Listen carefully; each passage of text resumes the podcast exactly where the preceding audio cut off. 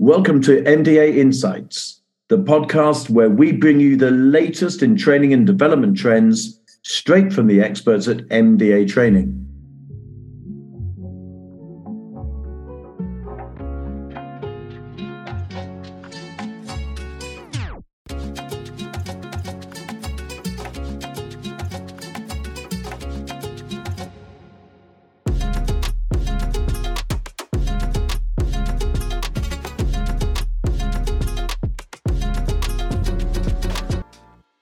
Each episode of MDA Insights will bring you a fresh perspective on the topical L&D issues of the day.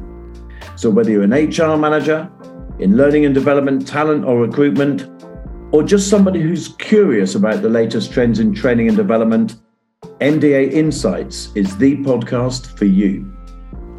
Welcome back to our podcast, where we continue our conversation with guest Binod, a qualified coach, mentor, and guest speaker at CNBC and Bloomberg. Today, we'll delve deeper into the topic of mentorship programs, building on our previous discussions on the benefits of on the job training. This marks our third episode and an exciting opportunity to explore the power of mentorship in shaping successful career paths. So sit back, relax, and let's jump into this fascinating topic. I'm your host for today, Paul Hewitt. Do you talk about that critical role, that guiding role on the job? Yes. In other words, the mentor almost is key. Yes. But, but in our experience, some mentors, can I suggest, uh, can't really teach or train very well. How mm. how do you ensure that relationship when it's on the job works and works well? well this is the squillion dollar question, isn't it? Yes.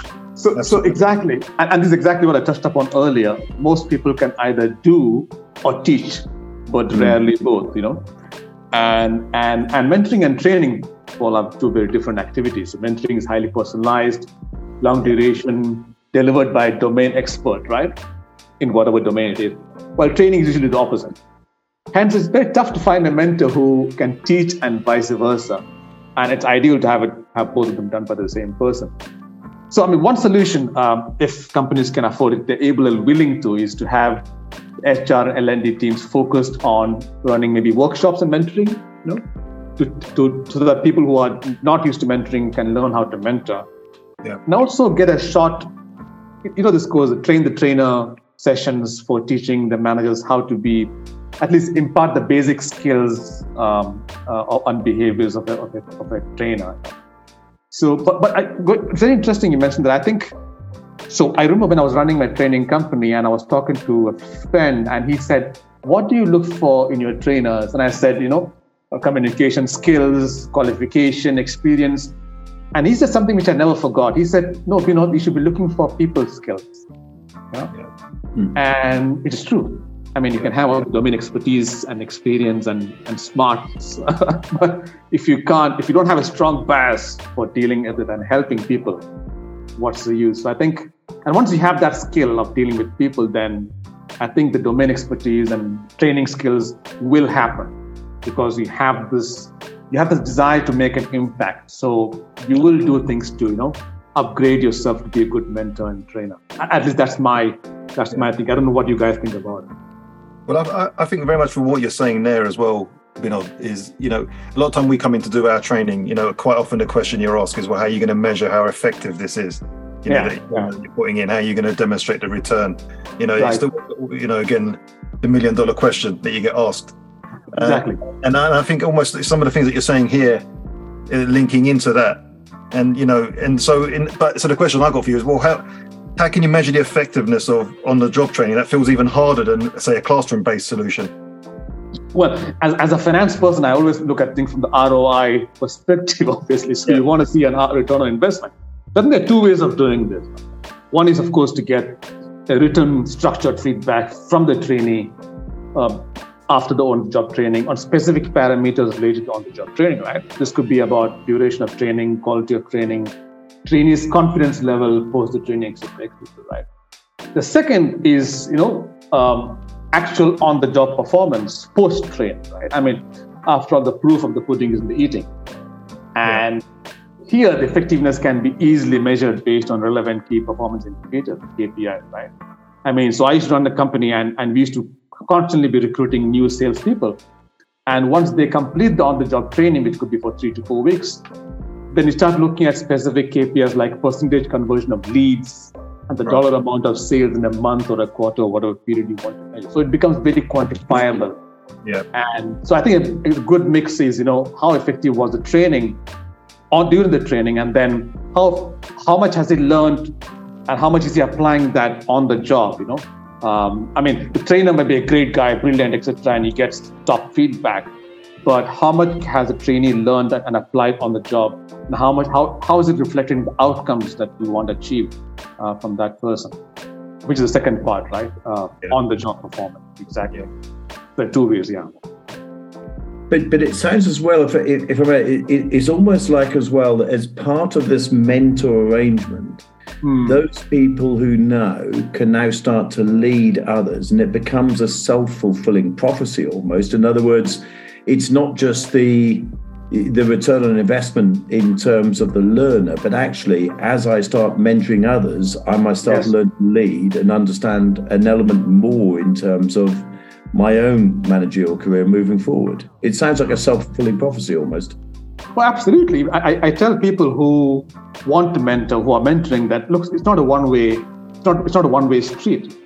You are mentoring someone, but, but like you said exactly, when you're mentoring someone, you discover a lot about yourself, about about how you mentor, about your communication skills, about your gaps, about about your your values, your mindset, and and you should become a better mentor, probably a better leader as well, because all these are useful for leadership development as well, right? So I think I think some of the better leaders you find out there, you know, uh, actually are good mentors as well. And it's it's not a coincidence, I think, that they happen to be good mentors and great leaders. I think these two go very well hand in hand. Absolutely.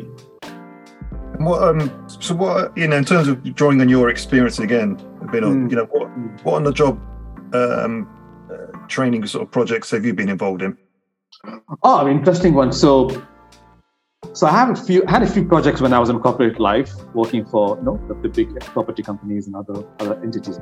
But I think the best version of on-the-job training that I can remember was what happened when I was running my company Genesis, the, the the, the training company, financial training company, where we used to acquire or we used to well hire a lot of youngsters in sales, marketing, client support, operations. Now these guys would be raw, right? I mean, they would be very inexperienced, at least in, in the education sector so for the first three to four weeks, they wouldn't be expected to deliver, and they would just be watching and asking and taking notes while others did the job. That was pretty much the, you know, they would be the on the that be the on the job training, right? Um, and they would probably handle some simple tasks at the end of the on the job training for, for a few weeks. Um, and of course, what I also did as the managing director of the company, something quite different, something unusual, because I was very keen uh, was that everyone in the company, irrespective of department, had a high level idea about our business, which was financial training. Yeah. So, so a few weeks, few weeks after the on-the-job training, I would personally run a verbal face-to-face test called the Business Awareness Test, BAT, BAT. Okay. Where the newbie would be grilled for about one and a half hours on our org structure, value, core values, our USPs, the competition across products, um, our target markets, about CFA, CFA was MBA, etc., etc. And then at the end, the newbie would be declared a Batman or a Batwoman. Wow. with with pictures, high fives. Um, it was it was a, it was a it was a amazing buzz around the office because you can imagine the person feeling that yes, you know, uh, I've I've been hired, but I also been recognized for going through this rigorous on-the-job training program. If they failed, of course, the BAT they would have to repeat it with me a few weeks later whenever they felt ready, because it was early, right?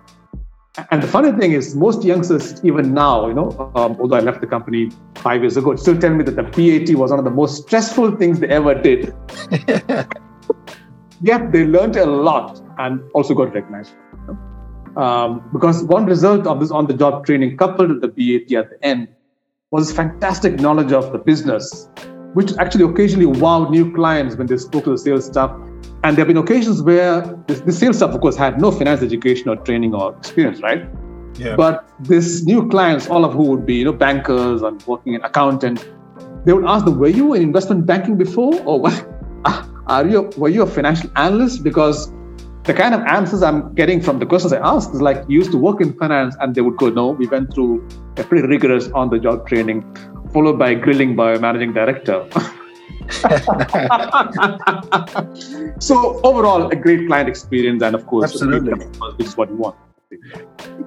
I mean, Binod, you, you you speak with passion. You know what you do. What what would you say? What would you say to, let's say, somebody in HR who believes that effective induction training involves taking a classroom of raw people, as you say, putting yes. them in the classroom, talking yes. at them for five weeks because it's efficient and it's cheap uh, and you can control everything. And then after five weeks, they know everything. What would mm. you hmm. say in terms of bringing in on the job training as part of early career development as a critical role, a critical function in understanding not just what you need to know, but how you need to know and how you need to behave? Right. And of course, this happens a lot in, in, in on Wall Street and the city, right? And they basically, have thousands of fresh graduates coming in and sitting in large classrooms and, you know, basically having session after session delivered. And I think um, I think the HR and L&D department should basically call up the line managers and say, how are my people doing after five weeks, to be honest, you know? Because if you're, if you're putting them through five weeks of intensive classroom training, how are they going to acquire the skills and behaviors which you mentioned earlier, right? To make them function the job. So I think it's going to be a mix of classroom training and on-the-job training, um, properly supervised. And, and that's what I think a lot of management development or management graduate programs do in the big banks around the world. They bring them in, spend maybe five, four to six weeks, mix of classroom training, and then they go to various departments, right, on a rotation basis.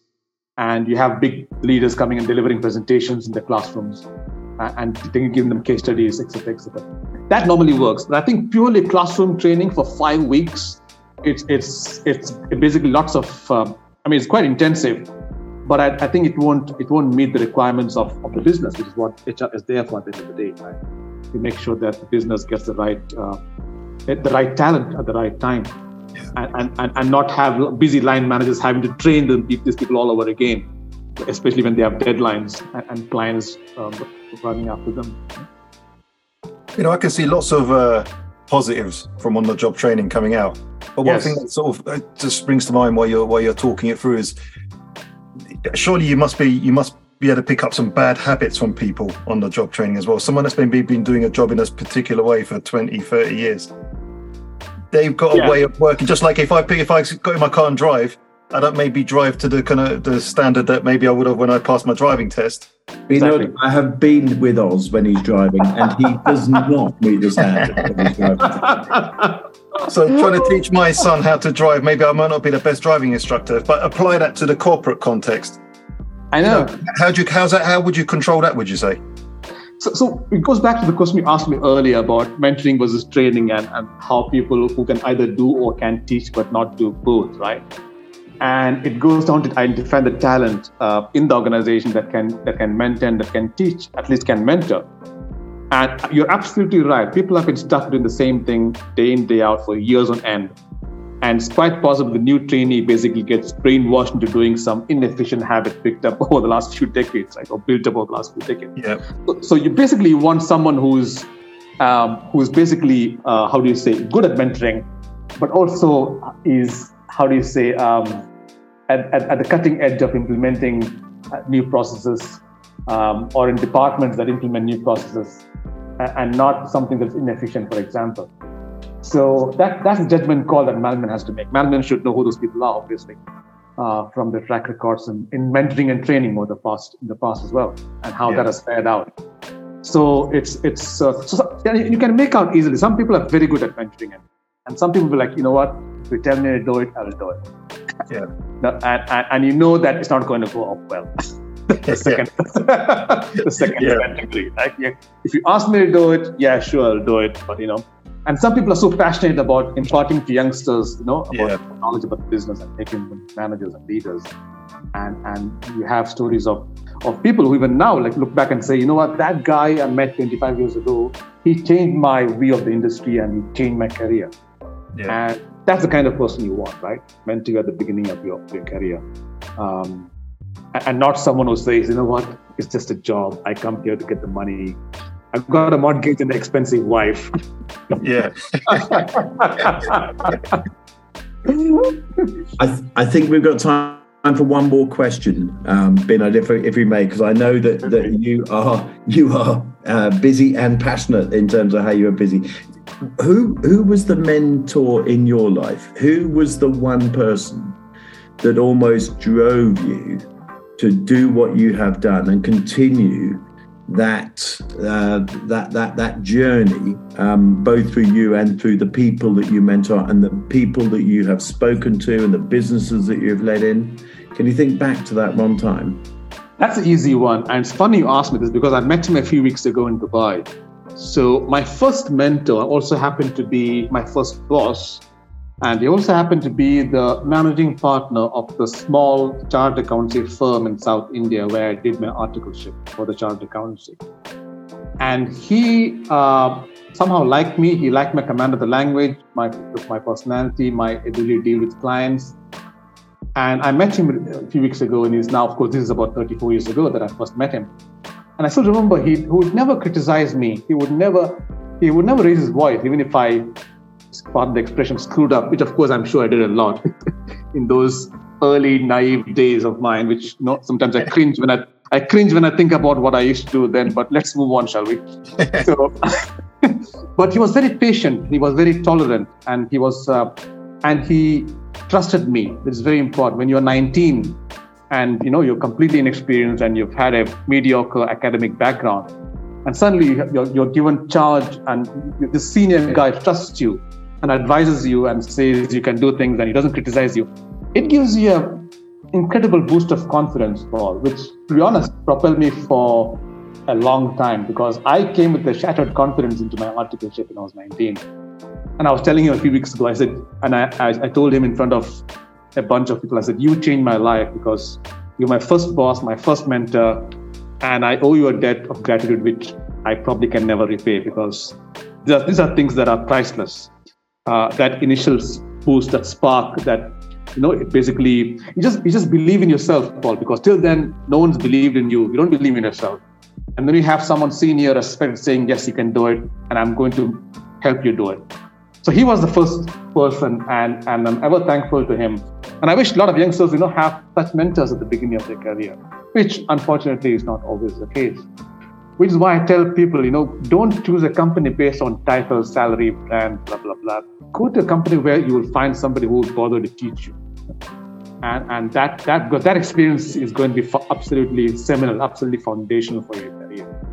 Uh, and if you have that, that foundation is like, you know, like the initial boost, and that will take you places. Um, so I, so I, I'm, I'm, I'm fortunate have had that mentor which happened about 34 years ago. Actually, precisely 34 years ago. It was in February 1989, which probably gives you a clue about my age. But again, let's not let's well, not let's not go into how antique I am.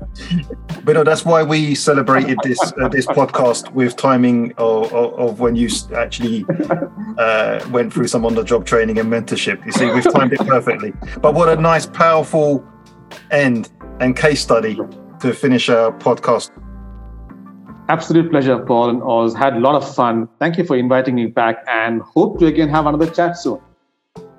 Thank you very much, Binod.